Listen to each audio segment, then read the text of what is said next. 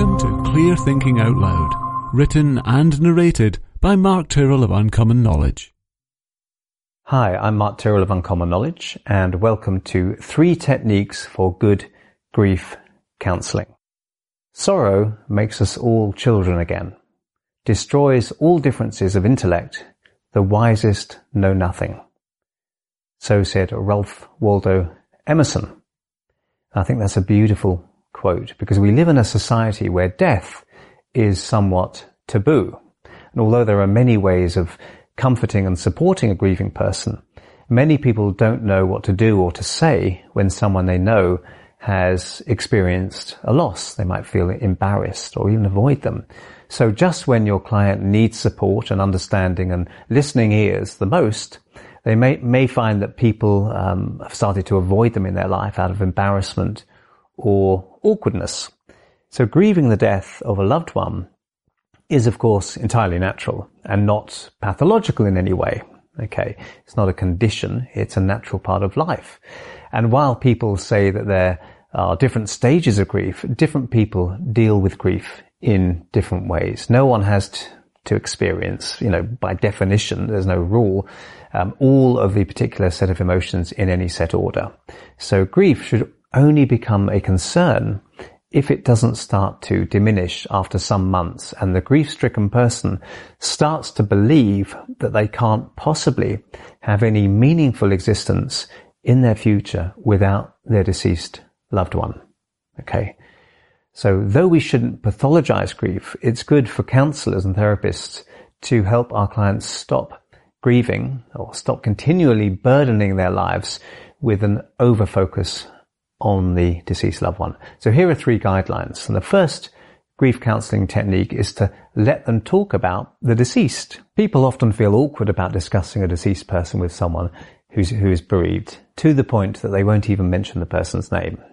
And this is really hard for the one who's grieving as they'll often want and need to talk about their lost partner, friend or uh, relative or whoever it is if you're reasonably sure it won't unnecessarily upset your client, ask about the dead person and encourage your client to talk about them and past times that they, that they had with them, what they loved about them and so forth. Allow them to describe uh, what the person they've lost was like, their foibles, their likes and dislikes, and even their weaknesses if they come up. Okay. And you might also ask them, them how the uh, person would have wanted them to be living now and even what advice or comfort they imagine that person might have given them in their grief. Okay, that can be an incredibly powerful thing to thought experiment for your client. And, and this may be the first time they've probably, or prob- uh, properly, I should say, been able to pay tribute in words and have it accepted. Okay. So number two, uh, my second way of approaching grief therapy is to distinguish grief from trauma. This is really important. This is potentially the most important of my grief counseling techniques. So you may hear clients say things like, I just can't think about them without that horrible image of them lying in the hospital. Or all I see when I think about them or when I close my eyes is the way they looked when they were dead or when they were just about to die. And while someone is still experiencing flashbacks to the time they heard about the death of their loved one or found them dead or saw them dying, the natural processes of grief don't really get a chance to um, start, let alone run their course, because the person's stuck at the trauma stage. And of course, their corpse isn't really the person or who they were, just as the way someone died is not their life. It's not them. I often reassure people through analogy by talking about how the final punctuation mark at the end of the story isn't the book itself. It's just the way it ends. And all the other chapters are still there. And how, you know, you'll have all those different chapters full of events, adventures, and maybe illustrations. And they're real. That's a real book. Not just the last punctuation mark. You don't have to think about that when you think about the whole book. And when we think of a book, we take it as a whole, not just its final bit.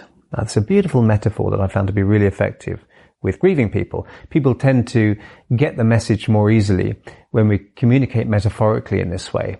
But if someone is deeply traumatized by the memory um, or the manner in which someone died, we need to help them by de-traumatizing those memories as soon as possible so they can feel free then to grieve properly. And the best way I found to do this is through the rewind technique. Okay, three, we can deal with guilt and help them organize the grief.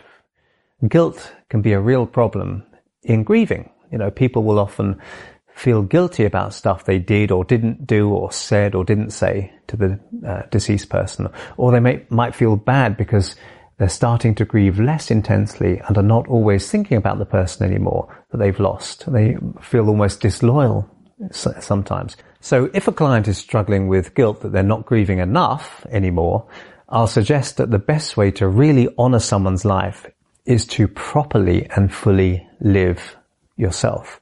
I also suggest that rest is an important part of doing anything well.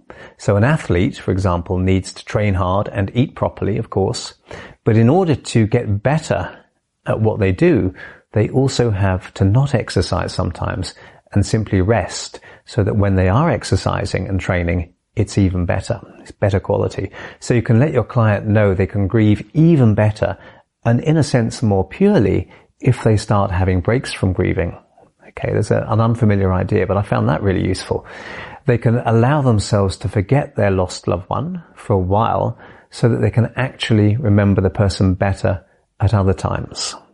For some people, we might suggest a grieving day, you know, once a month eventually, uh, or eventually after that to once or twice a year.